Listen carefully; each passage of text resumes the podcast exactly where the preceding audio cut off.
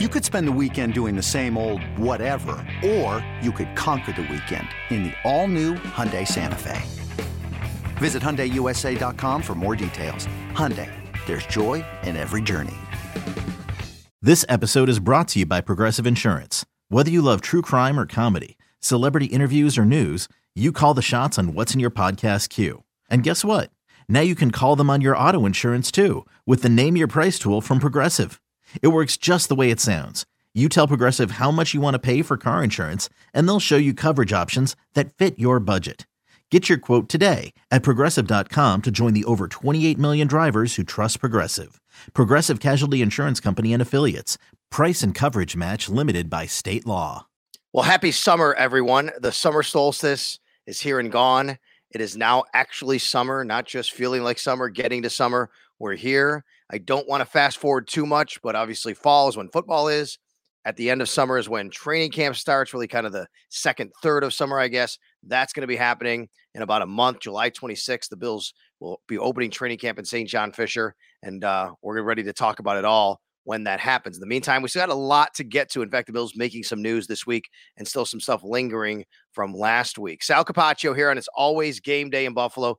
Thanks for joining me on the audio version iTunes, Spotify, Audacy app, wherever you find it. Of course, download, subscribe to the podcast. We appreciate it. And of course, on video on the South Sports YouTube page. If you haven't found either one, well, check it out and maybe you'll like one or the other. But we appreciate all of the different ways that you come and find us here. And of course, my co host, Matt Bove, normally here with me, but again, he's on paternity leave and uh, he's going to be joining us as soon as he's ready to. So we'll just say it that way. Of course, being a new dad always has uh, a lot of really cool things and parts to it. And we wanted him to enjoy that as much as possible. In the meantime, we had a couple special guests on the last episode, and another special guest joining me right now. Welcoming in my friend from WROC TV in Rochester. He is the sports director there. He's also one of the co hosts of Buffalo Kickoff Live. You'll find me on there as well uh, during the season across the state on, you know, WIVB TV in Buffalo, WROC TV in Rochester. Thad Brown. What's going on, buddy? What's up, Sal? Thanks for having me in, man. I appreciate it. Yeah, no problem at all. No problem. Um, it is summer already, right? I mean, we wait all year, like December. I'm like, all right, come on, just get through December. Let's get to January. I kind of like take it in pieces, and I think March is like the end of the tunnel. It's not really because it could still be cold in March and May and April and May here in Buffalo.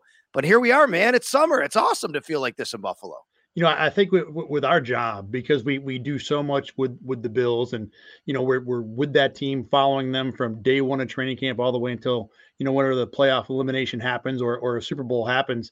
Summer is weird because yeah, it like it starts this week by the the meteorological calendar, but for us it's over in a month because by the end of July it's work season. You know, although the weather's still summer wise, you know all the vacation stuff for us is gone. The golf is significantly curtailed. So it just it just feels weird that yeah, summer's here and then it's going to be over in like five.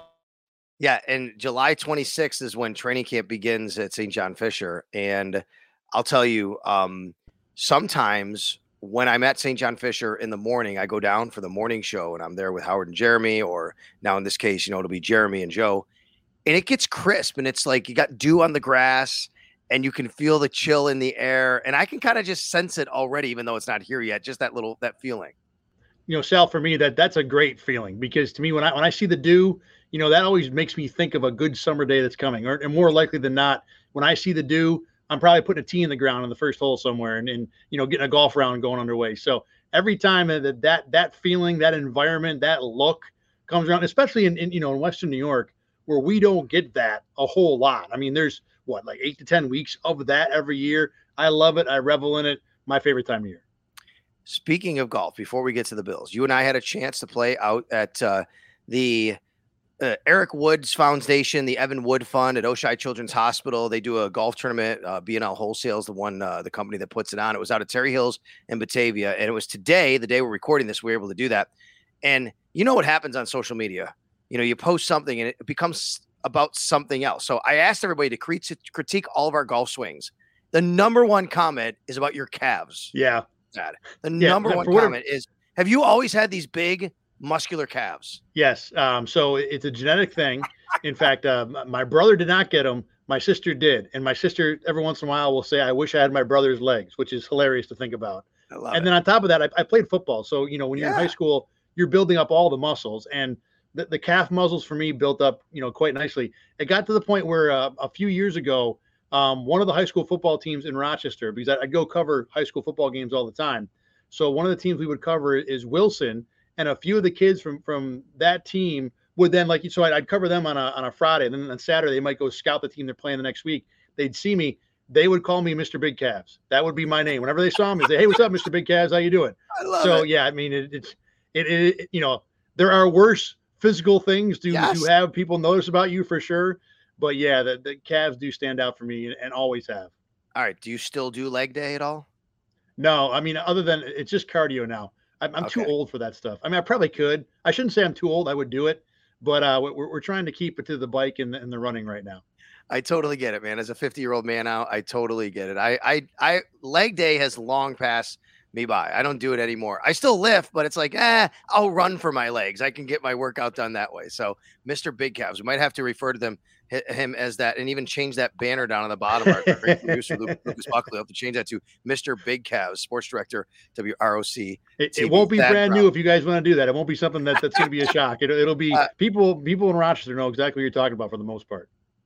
Well, we talked about Rochester. I want to get to training camp in a little while, but let's um let's get to that in a minute. Let's go back to what the Bills did this past week. And uh, before we talk here, uh, Sean McDermott has named and the team has named Eric Washington the team's assistant head coach. He replaces Leslie Frazier, who we know how now will not be coaching with the team in 2023. He's taking a year off, and now we know he's actually a part of the accelerated program. He's meeting with other teams. Who knows if he even hooks on with the team for 2023? But he won't be on the Buffalo Bills coaching staff, even though he actually is still a member of the organization uh, in whatever capacity that he would be still under contract. Just your thoughts on Eric Washington being named the assistant head coach. Do you have any thoughts on what this means at all? I don't think it's it's a, a, huge deal. I mean, I think you know off the bat when I see a guy promoted to assistant head coach, to me, you know, it looks like someone's being given a raise as a reward for good work. Um, I think there is some football sense to it potentially. You know, with Sean McDermott taking over play calling duties on the defensive side, you know, he will need more senior help, people who can, you know, handle some of the other day to day, week to week jobs a defensive coordinator would probably take on that he might not have time for because he's also the head coach. Now they have Al Holcomb who could, you know, theoretically handle some of this as well. But Eric Washington has been a, a coordinator recently. He's been a coordinator under Sean McDermott with Sean McDermott calling the, or, or I'm sorry, he's been a defensive line coach under Sean McDermott as defensive coordinator. So the the uh, the hierarchy is kind of similar in this case. So I think it makes a lot of sense in terms of you know bumping him up probably in pay, but you know probably likely in responsibility as well for a guy that I think has done a pretty good job here. You know, I'm, people talk about the growth of Greg Rousseau as a, a pass rusher, and to me, you know, Eric Washington, I'm assuming, you know, maybe Leslie Frazier too, but the way the Bills were able to get Greg Rousseau into positions to be dangerous, to threaten the quarterback, to get those sacks. You know, to me, a, a, decent amount of it was schemed up very smartly to be able to use the things Rousseau does well to get him in the backfield. So I, I think Eric Washington deserves some credit for that. And I've talked to a lot of the defensive linemen about Eric Washington. They rave about him. They love the fact that in Buffalo, they're able to pass rush their way. They're able to, when they want to get after the quarterback, they do it in a way that caters to their strengths. A lot of these guys, you know, Jordan Phillips has told me, you go somewhere else, and he wouldn't name a particular team, but you go elsewhere in the league, and there are teams and defenses that will dictate a, a way you're supposed to rush or, you know, a, a way you're supposed to attack the quarterback. That doesn't happen in Buffalo. And as a result, these guys will just praise Eric Washington up and down. So you know, whatever the purpose of the promotion is from the Bills' point of view, from in that locker room, it is definitely one that the players will see as very merited. Yeah, I'm glad you said you think he's done a good job because the reaction I got on social media from just posting that they made this move was pretty far and away negative in the sense of people saying, What has he done? Greg Rousseau hasn't. Uh, I'll, I'm sorry. AJ Epenesa, for example, hasn't become what people thought he would. Ed Oliver has been inconsistent. Boy, the defensive line struggled last year. Look what happened in the Cincinnati game. Now, I'll tell you, I think it's a knee jerk, far fetching reaction. I think Eric Washington's put his time in in this league, and he's just as deserving of this particular opportunity as many other people. I mean, you have John Butler on staff who could have been named. You have Bobby Babich, who's coached three All Pros in the last couple of years at safety and linebacker. But Eric Washington, to me, is a fine choice to do those administrative duties based on what he's done in his career and his career arc. But what do you say to people who say, wait a minute, the defensive line has underperformed. So why are you promoting the guy and giving him that extra responsibility, the guy who's in charge of that group? I think some guys have underperformed. Epenesa probably has not been where people would want him to be. You know, uh, Boogie Basham, same thing, probably has underperformed. But on the flip side, on top of Greg Rousseau, I really like what the Bills got out of Daquan Jones as a pass rusher last year. I did not think he would be that level of a threat to the quarterback.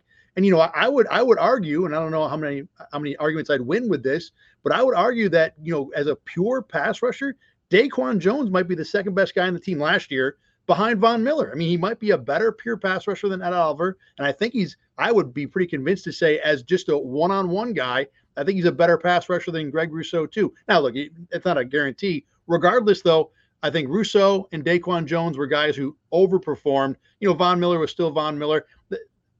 Eric Washington's not going to be perfect. He's not going to coach everybody up. And I don't think he's the best defensive line coach in the NFL. And I don't have a lot of experience with 80 of them, but I think by and large, he's done more good than bad. And I don't have a problem with this promotion at all.